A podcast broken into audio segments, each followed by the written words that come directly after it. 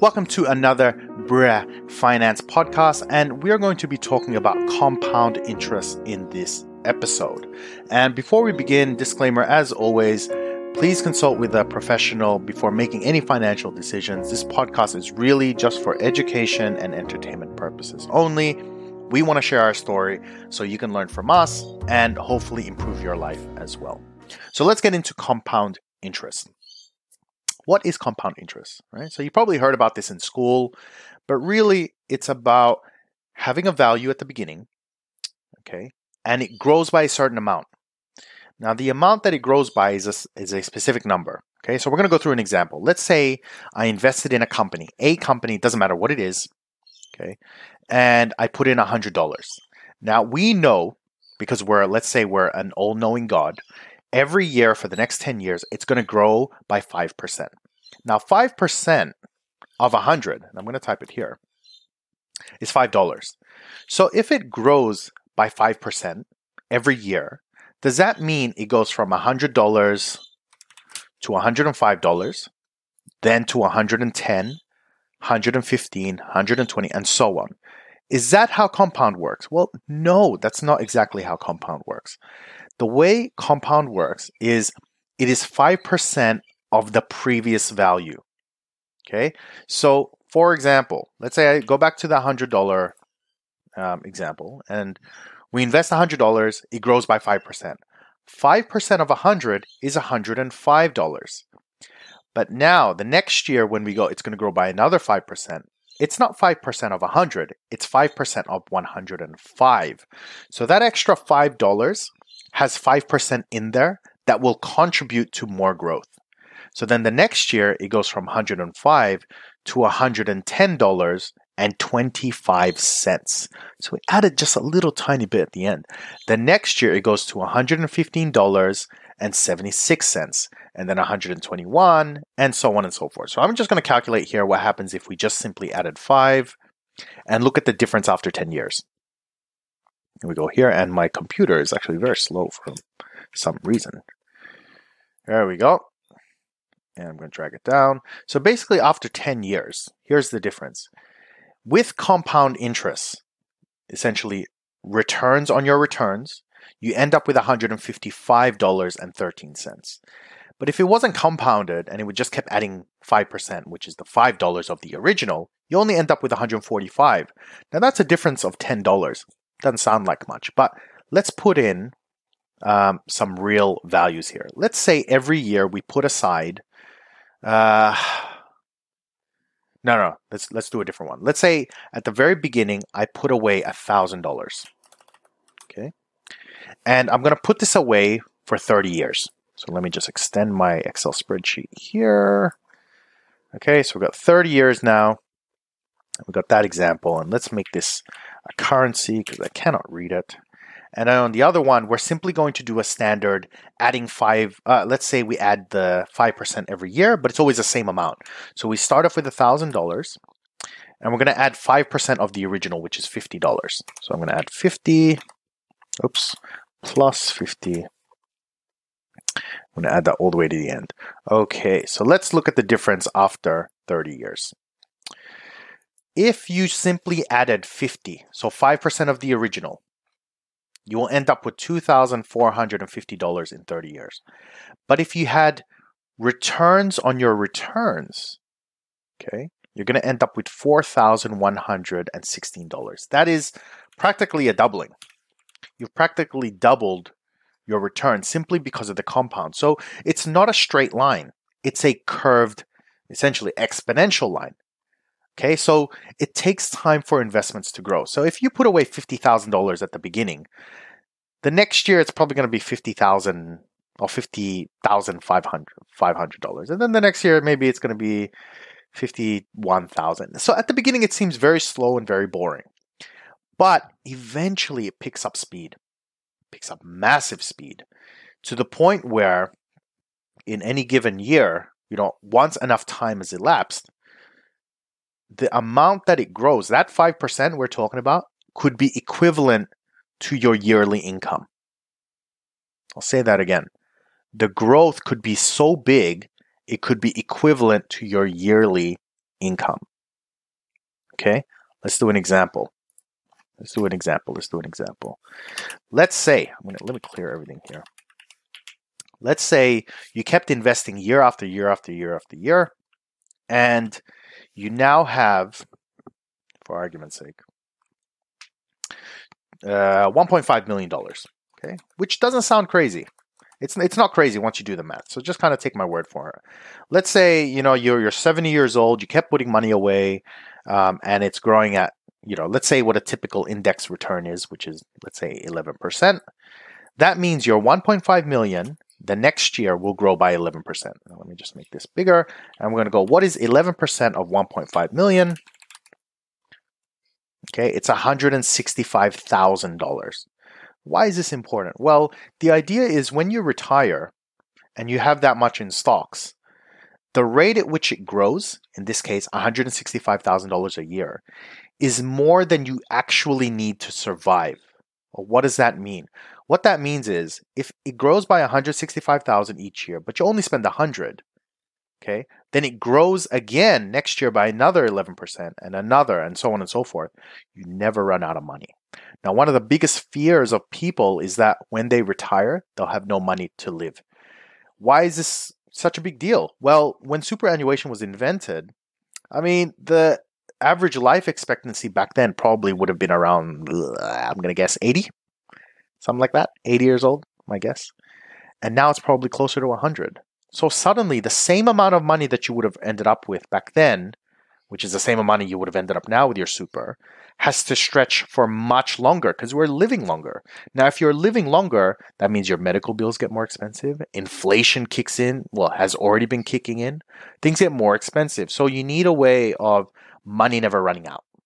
That's kind of the goal here, you know, because if you can figure that out, then you're golden. Then you can retire and never have to worry about money. And in fact, because the money never runs out, it becomes a form of generational wealth. It's something you can give to your kids, right? It can be something that you can pass on through your family. And then you can change your name from, you know, John Smith to something like John Rockefeller or something. You know, one of those rich families where it's like, oh, my great great granddaddy built the railway. You know, you could become one of those families. But basically, that's how kind of compound interest works, and we can use that to our advantage. In fact, the whole idea of compound interest also works against us, right? Where does it work against us? Can you can you think of where this actually happens? Credit cards. Credit cards and personal loans. So if I borrow 10 grand from the bank at an interest rate of 20% or something like that, whatever, and I pay off less than 20% interest, when the interest kicks in again, I owe even more this month. What happens? It means I never get out of my debt. So by understanding this compound interest, it can either work against us because we don't understand it, or it can work for us because we do understand it and we invest in the right things index funds and combinations of bonds and commodities or whatever it is you want to invest in, houses, whatever. Basically, every investment vessel or investment vehicle that we're going to be discussing has a particular return. Top of my head, I'm going to go. So, gold, silver, all those commodities, they don't really grow by very much. Maybe, I don't know, 1%, 2%. I don't know. Something very small, right? If that. Commodity, uh, sorry, not commodities, bonds, right? Bonds grow at roughly right now like 3%, something like that. 2 to 3%, not that much, but their risk is very low. Then you have things like index funds, which grow from anywhere from 11 to, uh, from 7 to 16% right now. Anywhere like that and then you have a house or real estate. Maybe that's going to grow anywhere from five, five and a half, all the way to maybe six percent, seven percent, something like that. And that's got its own set of risks and everything like that. Or you can invest. What else can you invest in? You can invest in individual companies. Now, here's where it gets a bit tricky. You have to figure out what the return is for a company, and that is a lot harder. The other ones, there's a general rule that you can follow and then make your decision there. So by understanding this compound interest or the interest return or the yearly interest, it helps us actually put investments on a scale.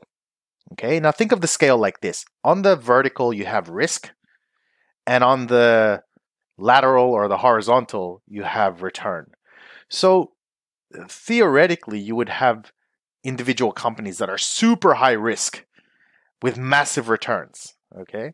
And then you have things at the bottom where it's like where it's almost no risk, something like investing in gold. Gold's not going anywhere. It's just going to stay in a vault somewhere forever, right? And you're probably not going to get that much return.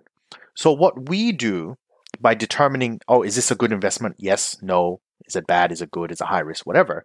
You want to be able to plot it on that spectrum and go, well, well, where does it fit? Is it better or worse than an index fund in terms of returns and risk? So here's an example. Let's say I'm buying an index fund, right, which we talked about in the previous episode, and the index fund return is, for example, 10%. The risk is extremely low. I would say it's low. Okay. The return is decent, but it's not super high. It's not like a 300% return or anything. It's it's it's decent for me. 10%. Now someone comes to me and says, um, Jed, I've got this investment, whatever it is, right? Let's say it's a company. And he goes, I've got this investment in this company. They have a new technology. As soon as I hear that, I know it's a bit risky because it's unproven, right? And the return per year is 10%, but it's a little bit high risk. So what I do is I put that right next to the index fund. I go, well, they have the same return and the index has low risk. So why waste my time? Why would I take extra risk for the same return? You see what I'm saying? So we we use that to make the comparison. Now here's let's do another example. Let's say he goes, "Hey, there's a company here. It could have a 300% return and it's low to medium risk." So next to an index, I'm like, "Well, actually that's pretty good. That's worth looking into." And then I start doing my investigations. So it's kind of a nice way to do it. Let's talk about crypto. What about crypto? Okay, man, all the crypto people. Okay, they're gonna get into it into into me for this. Um, let's say someone goes to me, hey, there's a math, there's a good good crypto that's coming. The return is going to be 300%. And I say, what's the risk? The risk is extremely high because we have no idea what it's going to be next year, right? Then that's pretty much off the scale, and I'm not even going to touch it. So that's how you kind of make your decisions. Instead of just saying, oh, someone said this, it's a way for you to judge what is the risk, what is the return, is it worth it, and does it fit into my financial strategy. And if it doesn't, well, don't invest. There is no pressure to, for you to buy something you don't understand. You're better off holding your money, waiting for that perfect pitch, that perfect ball so that you can swing. And it's not necessarily going to come every single day, so just be patient. And I'm going to end this podcast on this note. Investments are like a bus. Let's say you're waiting at the bus stop and you're and then your phone rings and the bus comes and you didn't notice and suddenly you've missed your bus. Well, are you going to panic? Are you going to be like, oh no, I missed the bus? No, you're not going to panic. Do you know why? Because in probably 10 minutes, 20 minutes, 30 minutes, there's another bus. And you know what? Let's say someone calls you again after that and you miss that bus. You know what's there after 20 minutes, 30 minutes? Another bus. And another bus and another bus. There are literally thousands and thousands of investment opportunities for any given day and you don't have to panic about trying to capture every single one or any of them at all. Do you know why? Because tomorrow there'll be another thousand and another thousand and another thousand. So you may be like, oh man, I should have invested in crypto five years ago. Oh, I should have invested at the bottom of COVID. Or I should have invested in this. I should have bought a house 10 years ago. Blah, blah, blah, blah. That doesn't matter. Do you know why? Because tomorrow there'll be another opportunity. Tomorrow is another day. What I'm going to teach you in this podcast is not about, well, that's all the stuff I missed 10 years ago. No, I'm going to teach you how to see opportunities moving forward. When something happens in the economy or something, someone mentions something to you, or you see something happen, or a new company comes on board, or Apple make an announcement, or Microsoft do this, you're going to be able to look at that company or look at that event and be like, how can I get an opportunity out of this? How can I somehow make money off this? I'll give you one last example on that. When COVID happened, and the market dipped from, you know, let's just say $300 all the way to 250 Some people, most people, probably like, oh no, this is the end, this is the end. Us as investors, we have a completely different mindset. Our mindset is, it's happened, where can we make money? And knowing how index funds works, knowing how to analyze those individual companies, we knew exactly where to put our money. Now, as a number, okay, the typical return of an index fund is anywhere from 7 to 11%. Because we invested at COVID and we knew what we were doing and you know we made all these decisions after COVID and learning how to recognize opportunities, instead of having a return or a typical return of 7 to 11, 7 to 11%, we were sitting closer to about 40%. 40 or 50. Now you're not going to be able to do that on the first go, but you will learn in these podcasts how to spot these deals. And if a tiny part of that deal doesn't look right, don't buy it because there's another thousand tomorrow. Thanks for watching another episode of Brah Finance. If you want to support the work we're doing, you love the things you're hearing from us, consider supporting us through Patreon at patreon.com forward slash brah, B R A H underscore finance. By signing up, you're going to get access to all sorts of things like spreadsheets and articles and video and training and all sorts of content. So, again, thank you for watching and have a great day.